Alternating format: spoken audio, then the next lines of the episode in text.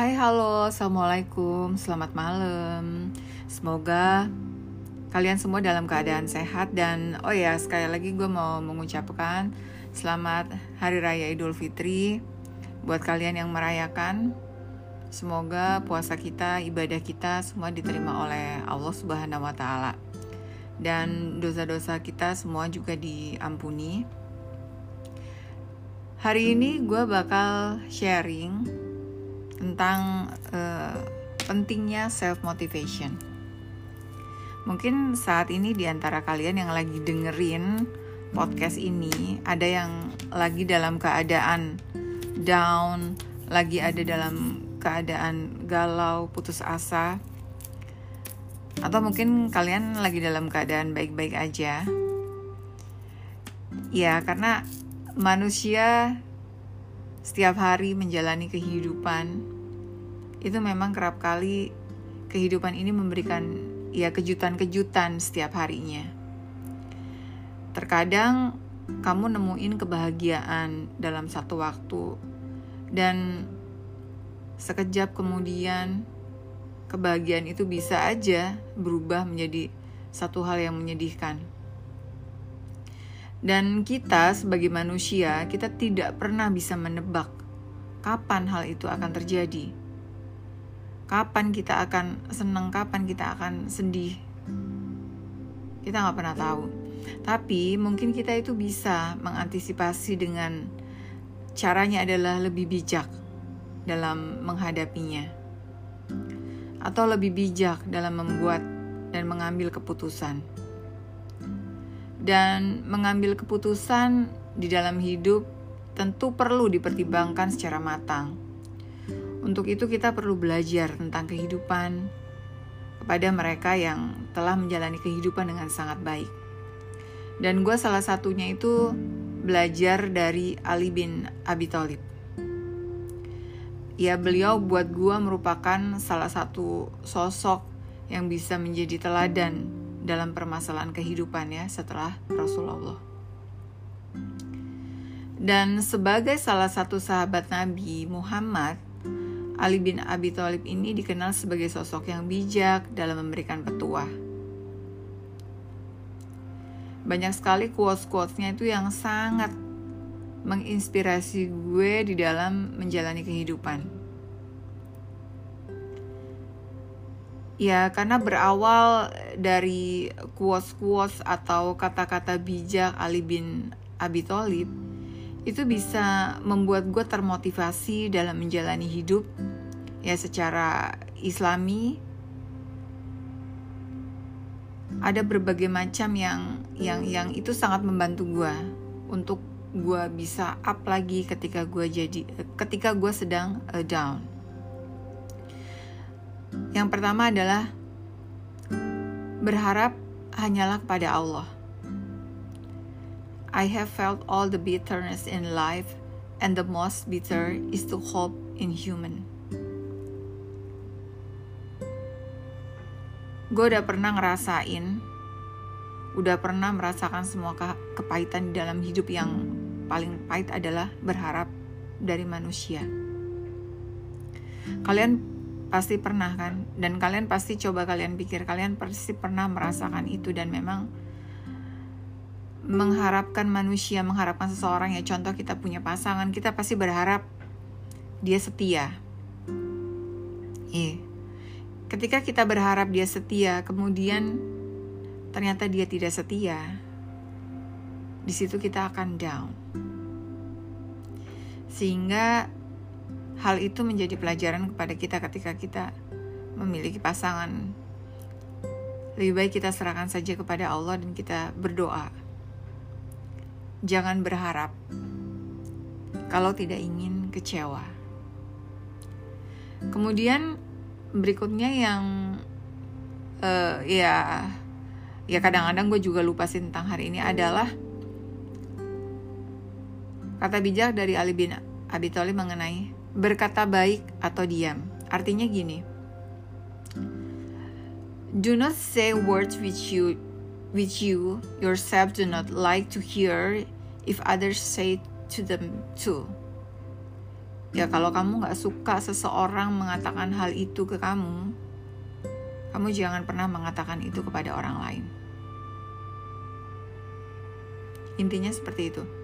Kalau kamu nggak mau dijelek-jelekan oleh orang lain, ya kamu jangan menjelekkan orang lain. Ketika kita nggak bisa ngomong baik tentang seorang, seseorang atau kita nggak bisa bilang hal-hal baik, lebih baik itu adalah diam. Yang ketiga, yang gue belajar dari Ali bin Abi Thalib adalah bicara menggunakan hati. The tongue of a wise person is behind his heart, while the heart of a fool is behind his tongue. Jadi orang yang berakal itu berada di belakang hatinya, sedangkan hati orang yang bodoh itu ada di belakang lidahnya. Ya kita untuk ketika kita menyampaikan sesuatu, kita harus lebih empati. Karena ya seseorang bisa saja melupakan melupakan apa ya kesalahan-kesalahan kita tetapi dia tidak akan pernah bisa melupakan bagaimana kita memperlakukan dia atau mengatakan sesuatu yang menyakiti hatinya.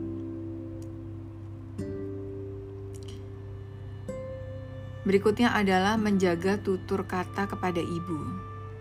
Nah ini, don't use the sharpness of the words on your mother who taught you how to speak.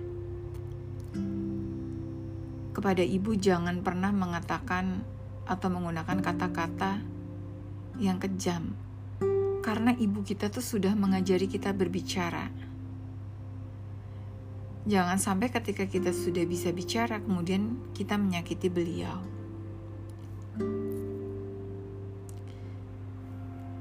Berikutnya adalah jangan marah, karena marah akan mendatangkan penyesalan.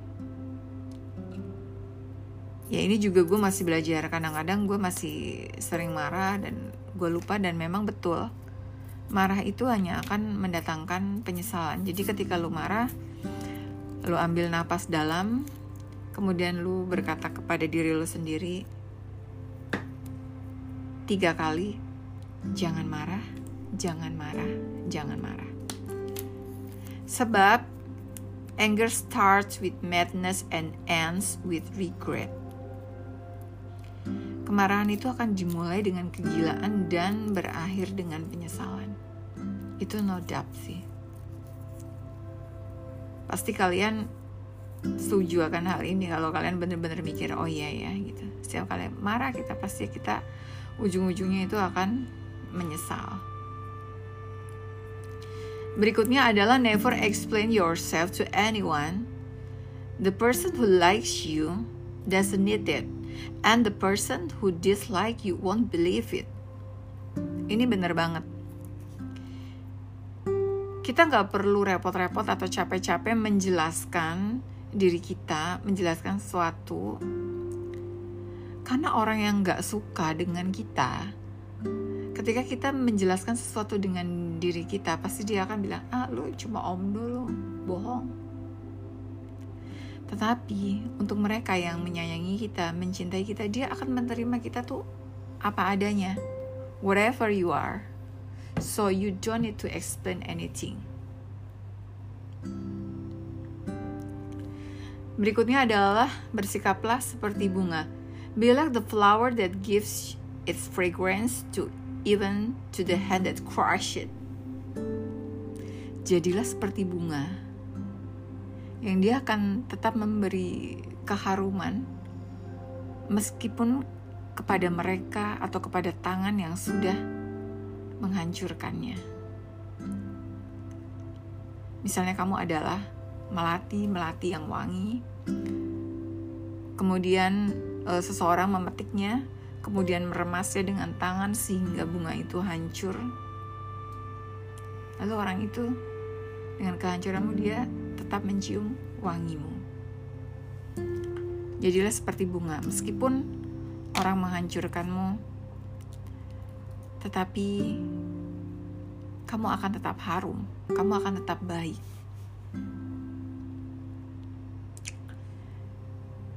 Jadi intinya adalah menjadi diri kamu yang genuine. Artinya kalau memang kamu dasarnya baik, kamu berbuat baik pada seseorang meskipun orang itu berbuat jahat sama kamu, kamu akan tetap berbuat baik.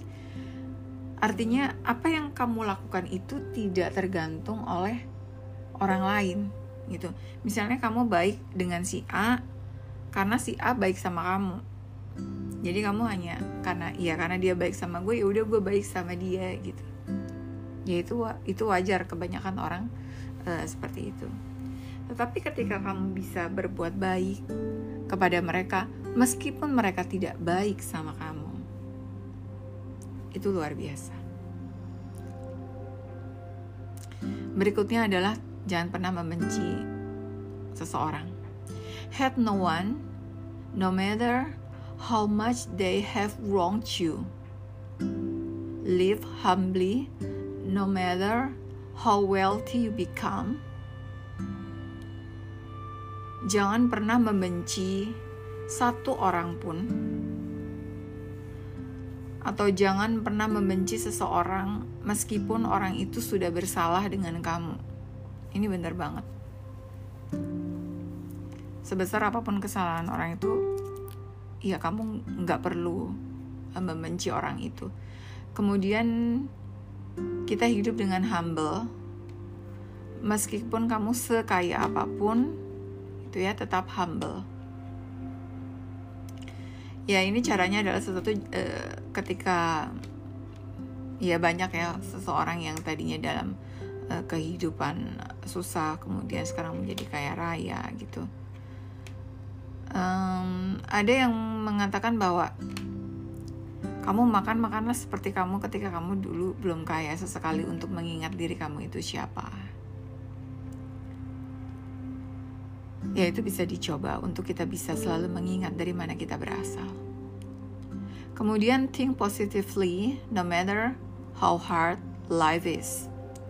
Jadi kamu tetap berpikir dan ber, berpositif thinking, berpikir positif seberat apa pun hidup kamu. And give much, even if you have been given little. Memberilah yang yang banyak meskipun kamu tuh menerima itu hanya sedikit. Kamu merasanya seperti itu. And keep in touch with the ones who have forgotten you and forgive who has wronged you and do not stop praying for the best for those you love. Tetap menjaga uh, persahabatan uh, silaturahmi kepada mereka yang yang ngelupain kamu yang udah ya udah lupa sama kamu gitu ya. Jadi lu tetap kontak tetap uh, say hi gitu. Even mereka tuh udah nggak ingat sama kamu. Dan memaafkan mereka yang punya salah sama kamu. Baik salah itu disengaja ataupun enggak itu kamu sendiri yang akan lega. Dengan tetap uh, memendam kesalahan orang di hati kamu itu membuat kamu tuh nggak lepas gitu.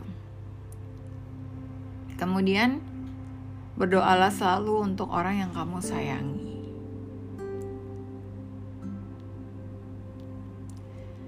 dan adalah tetap menjadi orang yang baik The beautiful people are not always good, but the good people are always beautiful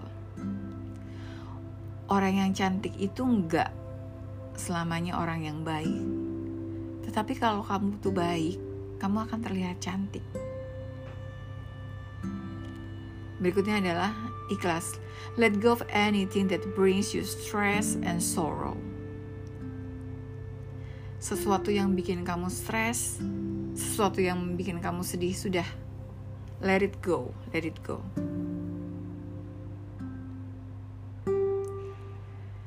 dan bersihkan diri kamu. Body is purified by water and nerves by tears. Intellect is purified by knowledge and soul is purified with the love. Tubuh dibersihkan dengan air. Rajin mandi. Sehari dua kali gue ngerasain sendiri sih itu akan sedikit membantu ketika ketika lu tuh lagi suntuk lu lagi down kamu mandi deh habis mandi itu akan feel feel better dan jiwa dibersihkan dengan air mata. Ketika kamu kecewa ketika kamu sedih kamu boleh nangis. Itu manusiawi. Kamu boleh nangis tapi jangan berlebihan. Karena air mata itu akan membersihkan diri. Apalagi air mata taubat gitu. Menangisi kesalahan-kesalahan kita. Menangisi eh, hal-hal uh, buruk yang pernah kita lakukan dan kemudian adalah akal. Itu dibersihkan dengan pengetahuan. Penuhi. Penuhi kebutuhan uh, rohani kalian gitu ya. Akal kalian akal ya uh, rohani kalian itu dengan ilmu. Karena akal gitu ya kemudian rohani kita itu adalah juga merupakan bagian dari diri kita yang perlu diberi makan gitu. Akal diberi makannya adalah dengan pengetahuan. Dan jiwa itu dibersihkannya dengan cinta.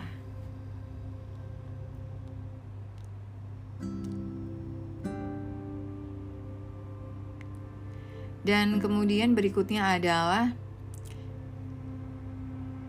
ketika kita menilai seseorang yang diam, please do not take someone's silence as his pride. Perhaps he is busy fighting with himself. Jangan pernah menganggap diamnya seseorang sebagai sifat yang sombong atau sikap yang sombong. Karena bisa jadi dia itu sedang sibuk bergumul dengan dirinya sendiri. Berikutnya adalah yang perlu diingat, kita tidak boleh berlarut-larut. Don't engage your heart in grief over the past, or you won't be ready for what is coming. Jangan biarkan hati kamu itu berlarut-larut di dalam kesedihan atas masa lalu atau kamu tidak siap untuk menghadapi apa yang terjadi. Kita itu tidak pernah bisa mengubah yang sudah lewat. Cukup diambil pelajaran untuk tidak diulanginya di masa depan. Jadi tidak perlu berlarut-larut untuk menghadapi kesedihan. Kemudian tetaplah menjadi uh, orang yang optimis. A hopeless person sees difficulties in every chance, but a hopeful person sees chance in every difficulties. Jadi kalau orang yang pesimis itu selalu melihat kesulitan. Setiap kali ada kesempatan, ah nanti nggak bisa begini nih, begitu. Tetapi orang yang optimis itu akan selalu melihat kesempatan nih di dalam setiap kesulitan. Setiap kali ada kesulitan, dia melihat oh ini bisa begini nih gitu akhirnya dia di lingkungan itu bisa menjadi the problem solver. Dan berikutnya yang penting adalah kita muhasabah diri. Blessed with he who has who uh, whose own faults keep him from seeing the faults of others. Diberkatilah dia yang kesalahannya sendiri mampu menjaga atau mencegahnya dari melihat kesalahan orang lain. Jadi dengan demikian adalah gini, ketika kita menyadari kesalahan-kesalahan kita, oh iya kita juga suka ngomongin orang loh, bla bla bla gitu ya, supaya kita juga nggak ngejulitin orang gitu, atau kita supaya kita juga nggak mengulik-ulik kesalahan orang soalnya kita juga sadar kita juga nggak sempurna kita juga punya kelemahan kemudian obat dan penyakit perhaps in the remedy that brought the sickness and perhaps the sickness turned into the remedy for sickness may be the cure sebagian obat justru menjadi penyebab datangnya penyakit. Bener nggak? Kadang-kadang seorang seseorang itu diobati, dikasih obat, tetapi obat itu punya efek samping. Contohnya gue dulu pernah, gue pernah kena cacar, kemudian gue dikasih uh, obat antivirus, dan gue juga ada infeksi bakteri, gue dikasih obat antibiotik, dan akhirnya yang kena adalah lambung gue, lambung gue berdarah, gitu. Jadi Sebagian obat justru bisa menjadi penyebab penyakit, tetapi bisa juga sebaliknya, gitu loh. Sebagian sesuatu penyakit itu justru bisa menjadi obat atau menjadi uh, penyembuh. Salah satu halnya adalah gue mempunyai keterbatasan untuk uh, memetabolisme bilirubin. Jadi bilirubin gue tuh tercenderung tinggi ya. Uh, gue punya Gilbert syndrome.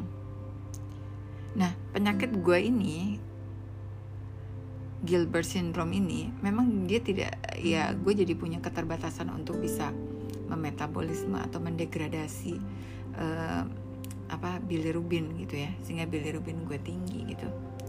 Tetapi keuntungannya bilirubin ini adalah antioksidan yang akan melindungi pembuluh darah gue dari aterosklerosis gitu. Jadi gue berisiko berisiko rendah untuk uh, punya penyakit kardiovaskular gitu jadi dan Gilbert syndrome sendiri nggak nggak ada efek apa-apa gitu buat gue gitu selama bilirubinnya itu nggak lebih dari uh, eh, 2,1 dan Ali Bitoli pada saat itu udah udah bisa bilang begitu jadi obat bisa jadi jadi penyakit dan penyakit bisa jadi jadi obat. Nah itu benar banget. Makanya buat kalian yang sekarang lagi dengerin podcast ini, uh, mungkin kalian sekarang lagi sakit, ya kita bisa berpikir positif. Barangkali sakitnya kalian itu melindungi kalian dari sakit yang lain yang bisa lebih parah atau karena mungkin kalian sakit sekarang kalian pusing, kalian jadi di rumah aja um, terus kalian jadi nggak keluar jadi kalian terlindung dari covid gitu contohnya atau sering juga ter terjadi tuh uh, orang gitu ya gitu karena dia sakit dia batalin dia batalin tiket bla bla bla eh ternyata pesawatnya itu kecelakaan. Kayak gitu. Jadi dia terselamatkan itu karena dia sakit. Kemudian Ali bin Abi Thalib juga pernah bilang, aku tidak akan meninggalkan hal-hal yang dilakukan oleh Nabi demi kepentingan siapa pun. Jadi dia mengikuti hal-hal yang biasa e, dicontohkan oleh Rasulullah ya. Kita juga semuanya beliau adalah teladan umat manusia dan Ali bin Abi Thalib pun mencontoh tauladan Nabi Muhammad SAW.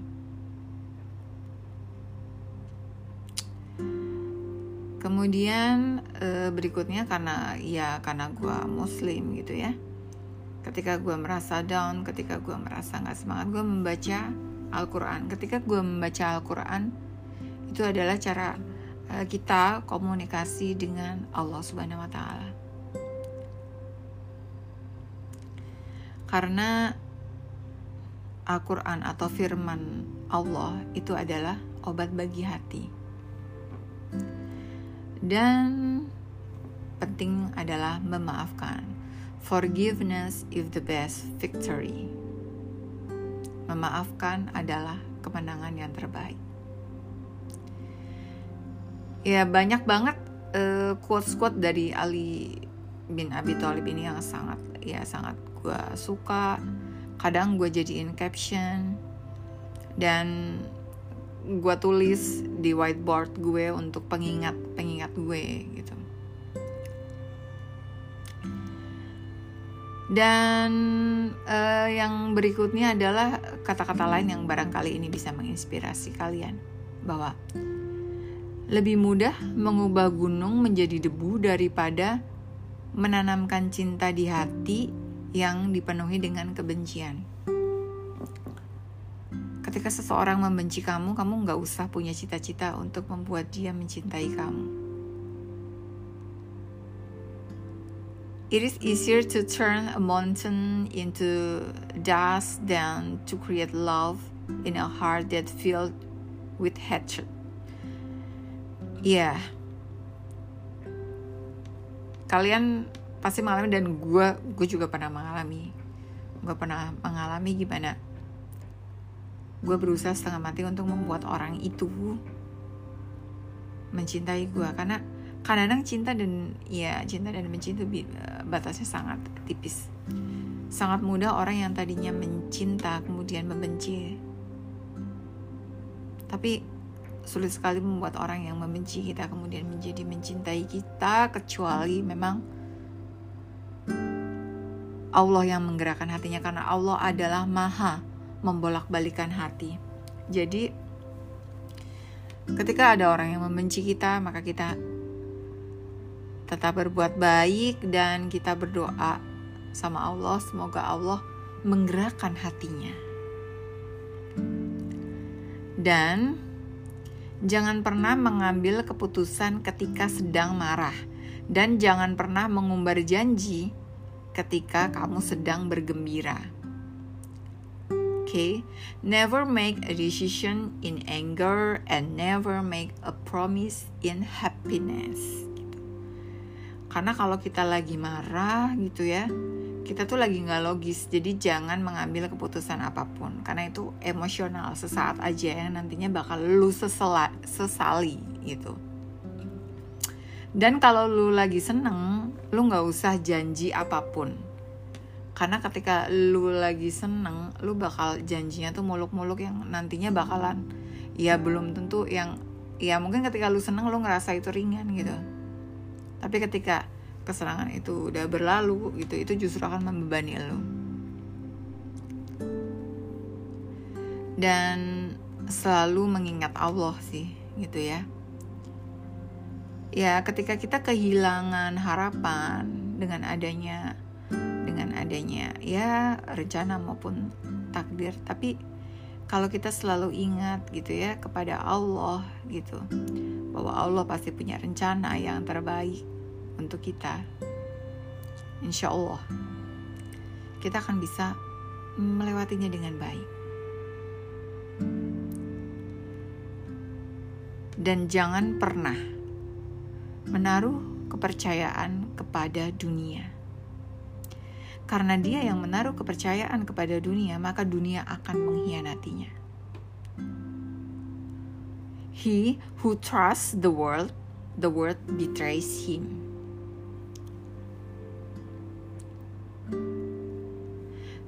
Kemudian ada hal berikutnya adalah ketika kita berteman ya, ketika uh, jangan sampai kita mempunyai teman yang bodoh karena lebih baik itu mendengarkan musuh yang bijak daripada kita meminta nasihat dari teman yang bodoh. Jadi ketika kita berteman gitu ya, kita harus uh, bisa memilih gitu ya. Mana teman yang uh, bisa dijadikan uh, sahabat ya.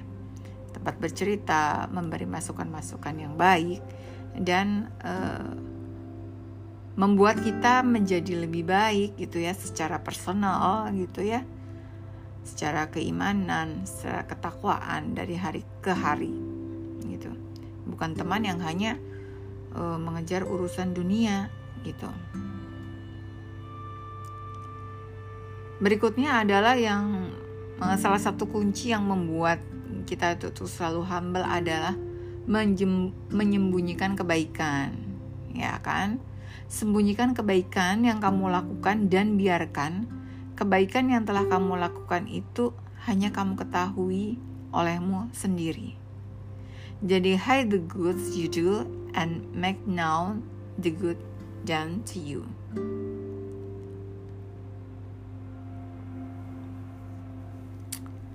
Dan perlu kalian ketahui juga ada dua jenis manusia, yaitu manusia jenis pertama, mereka yang mencari tetapi tidak bisa menemukan dan kedua adalah mereka yang menemukan tetapi masih menginginkan yang lebih.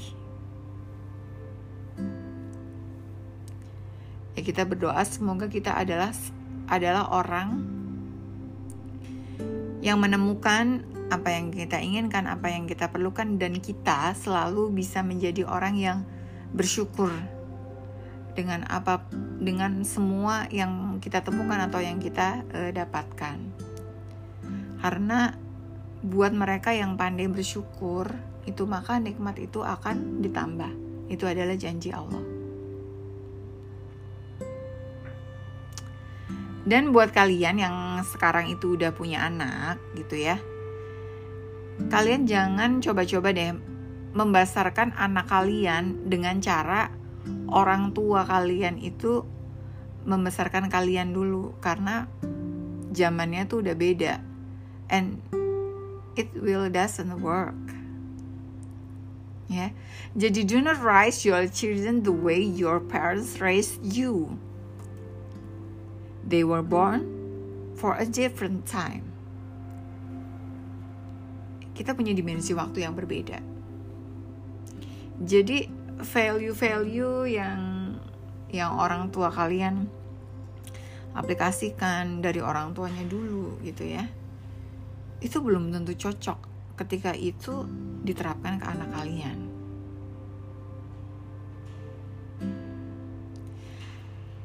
Dan berikutnya pelajaran adalah selalu melihat adanya cahaya, jangan pernah putus asa. There is always enough light for the one who wants to see. Jadi sebenarnya selalu ada cahaya bagi mereka yang mau melihat atau di mana ada kemauan, di situ ada jalan. Yaitu suatu pepatah yang udah lama banget kita tahu. Dan teruslah mencari karena orang yang penuh harap akan terus mencari sementara orang yang penuh dengan ketakutan itu akan melarikan diri. Ya, every hopeful person continues seeking and every fearful are runs away. And be sure that there is something waiting for you after much patience to astonish you to a degree that you forget the bitterness of the pain. Dan kalau sekarang kamu tuh lagi susah, lagi down banget, kamu harus yakin akan ada sesuatu yang menantimu setelah sekian banyak kesabaran. Yang penting adalah sabar yang akan membuatmu terpana hingga kamu tuh lupa betapa sakit atau pedihnya yang sudah kamu alami itu kita bisa lihat sih biografi orang-orang yang sukses gitu atau kadang-kadang kita juga bisa mentertawakan kejadian pedih atau kesusahan kita di masa lalu gitu ya. Kemudian kita bisa tersenyum bangga melihat diri kita yang sangat tough di masa lalu melewati masa-masa sulit gitu.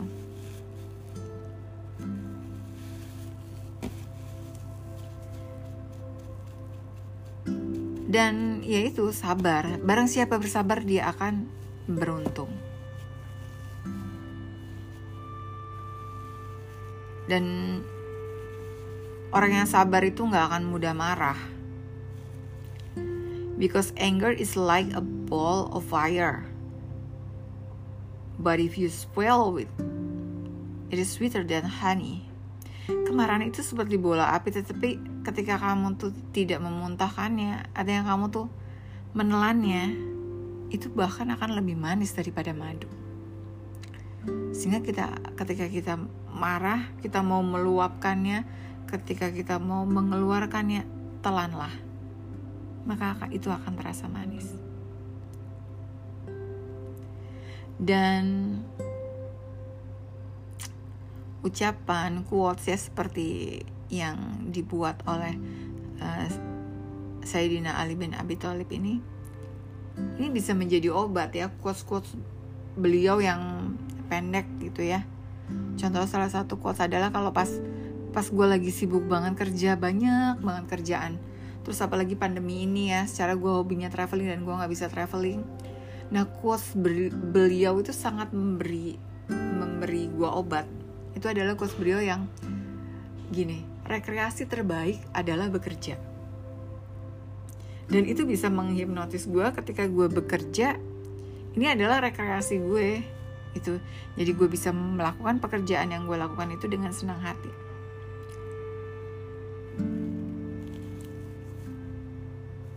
Jadi memang ya ucapan walaupun kecil itu bisa seperti obat.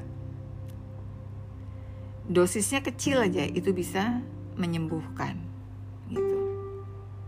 Ya ketika kita ada seseorang mungkin apa namanya curhat ya gitu sama kita kita paling cuma bisa bilang apa sabar. Gitu. Ya mungkin itu klise itu klise tapi itu maknanya memang eh, dalam. Gitu. Mungkin bahkan kalau kita ngomong macem-macem sama dia gitu ya ngomong panjang lebar itu bisa jadi malah bikin dia pusing. Karena sering kali kadang-kadang orang cerita tuh dia nggak butuh nasihat kok dia cuma pengen butuh didengerin aja. Jadi memang untuk belajar active listening itu juga uh, satu skill yang harus kita kita miliki ya gitu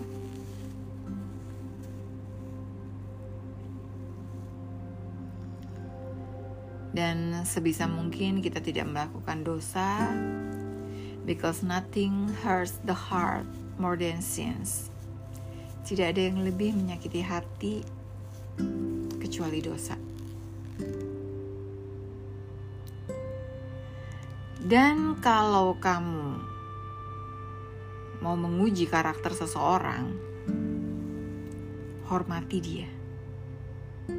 Jika dia memiliki karakter yang bagus, dia akan lebih menghormati kamu namun jika dia memiliki karakter yang buruk, dia akan merasa dirinya paling baik dari semuanya. So if you want to test someone's character, give him respect. If he has good character, he will respect you more. And if he has bad character, he, he or she will think that she or he is the best of all. So you can live he or she. Kemudian berhentilah membahas apa yang tidak kamu ketahui dan membicarakan tentang apa yang tidak menjadi perhatian kamu. So stop discussing what you do not know and speaking about what does not concern to you. Dan tetaplah selalu mencari ilmu, menambah ilmu pengetahuan sebagai makanan bagi akal kita. Betapa terhormatnya ilmu karena orang yang tidak memilikinya mengatakan bahwa dia memiliki ilmu dan betapa tidak terhormatnya kebodohan karena orang tidak memiliki yang tidak memilikinya mengatakan bahwa dia tidak bodoh.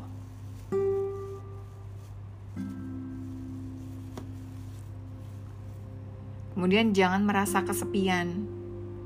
Berada di atas jalan kebenaran hanya karena sedikitnya orang yang berada di berada di sana. Memang ketika kita di jalan yang benar itu kadang-kadang banyak yang cari aman kayak gitu ya sehingga kamu tuh jangan merasa sendiri. Don't feel lonely on the road of the rightness because the fewness of travels on it. Ketika kamu merasa itu benar dan memang itu juga ada agidahnya sesuai dengan fikih ya kamu terus jalani. Gak usah takut sendiri. Dan jadilah orang yang murah hati karena sebetulnya banyak permasalahan pelik yang berhasil diselesaikan dengan sikap murah hati. Dan hiduplah yang menyenangkan. Ada dua cara untuk hmm. menjalani hidup yang menyenangkan. Entah itu di dalam hati seseorang atau di dalam doa seseorang.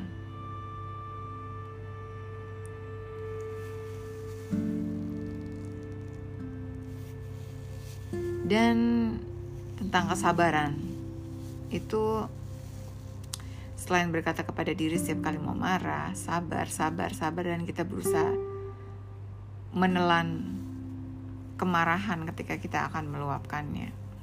Karena kita harus ya ingat bahwa kemarahan hanya akan menimbulkan penyesalan.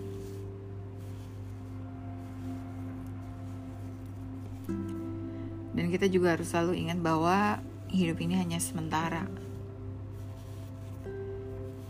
Kita seperti seperti mimpi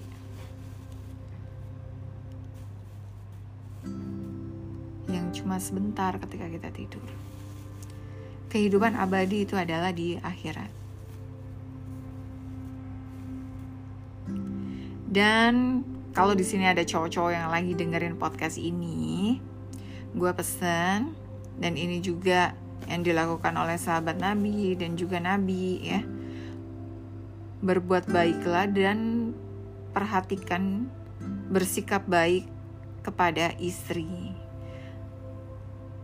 Istri adalah bunga keluarga. Istri itu bukan budak rumah tanggamu. Jadi, be kind and considerate to your own, to your woman, to your wife. She's a tender flower and not your household slave. Jadi buat kalian yang pengen punya istri gara-gara pengen ada yang masakin, pengen ada yang nyuciin baju, pengen ada yang nyetrikain gitu. Itu niatnya harus dibenerin dulu. Jangan jangan nikah dengan niat itu.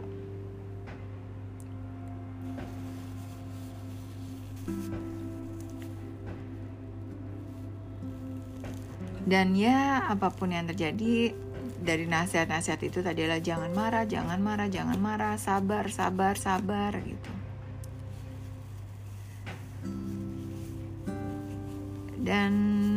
Di sini mengajarkan kita dalam menghadapi hidup ini adalah memiliki hati yang luas.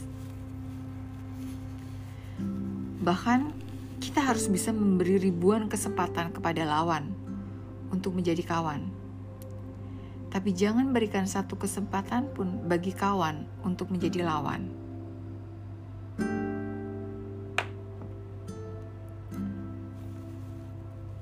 Jadi jangan pernah kita itu memusuhi teman kita. Tapi kalau ada musuh mau jadi kawan, kasihlah kesempatan. meskipun kamu tuh kadang-kadang kayak ngerasa aduh sakit hati nih masih kayak gini ya abaikan rasa sakit itu. Karena kalau kamu tidak mengabaikan rasa sakit itu kamu itu tidak akan pernah bahagia. Jadi kamu harus bisa mengabaikan rasa sakit itu kalau kamu mau bahagia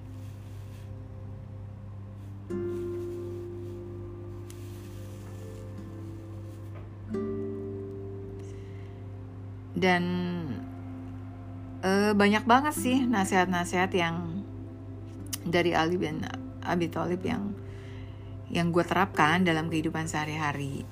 Termasuk mengenai menjaga rahasia. Tidak ada yang bisa menjaga rahasiamu lebih baik daripada dirimu sendiri. Maka jangan maka jangan salahkan siapa pun orang yang mengungkapkan rahasiamu karena kamu sendiri tidak bisa menyembunyikannya. Jadi, once kamu ngomong rahasia kamu ke orang lain dan akhirnya tersebar, itu bukan salah orang itu tapi salah kamu gitu. Karena kita tuh harus sadar sesadar-sadarnya gitu ya. Harus sadar sesadar-sadarnya bahwa yang paling bisa menjaga rahasia kita adalah diri kita sendiri. Jadi rahasiamu adalah tawananmu. Yang jika dilepaskan, maka itu akan membuatmu menjadi tahanan. Gitu.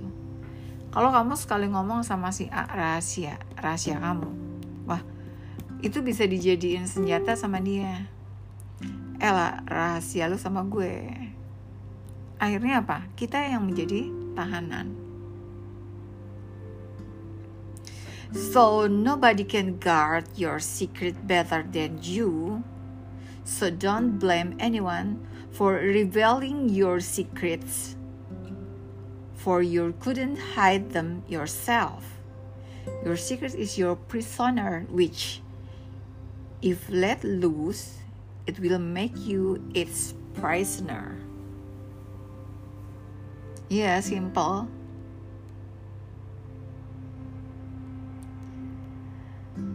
Dan jangan pernah ngikutin mayoritas di satu lingkungan ya karena mana ikut-ikutan yang banyak ya banyaklah kamu ikuti gitu. Tapi ikutilah jalan yang benar. Hiduplah di dunia ini tuh layaknya seorang pengembara dan ya tinggalkan setiap kenangan manis di belakangmu. Sesungguhnya kita itu terus berjalan. Sesungguhnya kita tuh hanya tamu gitu di sini. Dan kita harus pergi setiap kehidupan itu ada uh, tahap-tahapnya dan kita harus melepaskan itu.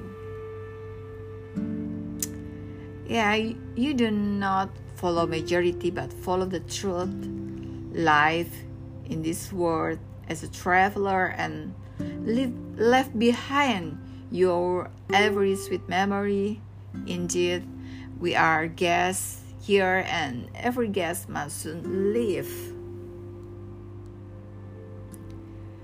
Dan selalu ingat, ketika kita punya masalah seberat apa pun, kita harus ingat kita itu punya Allah. Allah yang lebih besar dari masalah itu. Jadi jangan takut.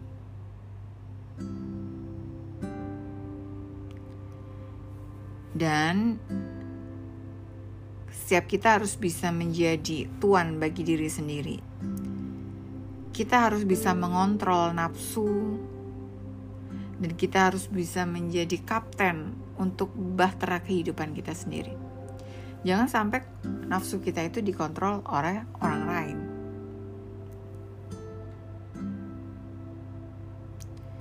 Dan ketika kamu merasa sakit hati terhadap seseorang, yang mungkin merendahkan kamu. Balas dendamnya itu nggak merendahkan dia balik. Tapi balas dendam yang terbaik adalah dengan menjadikan diri kamu tuh lebih baik. Menjadikan diri kamu sukses. Itu adalah balas dendam yang terbaik.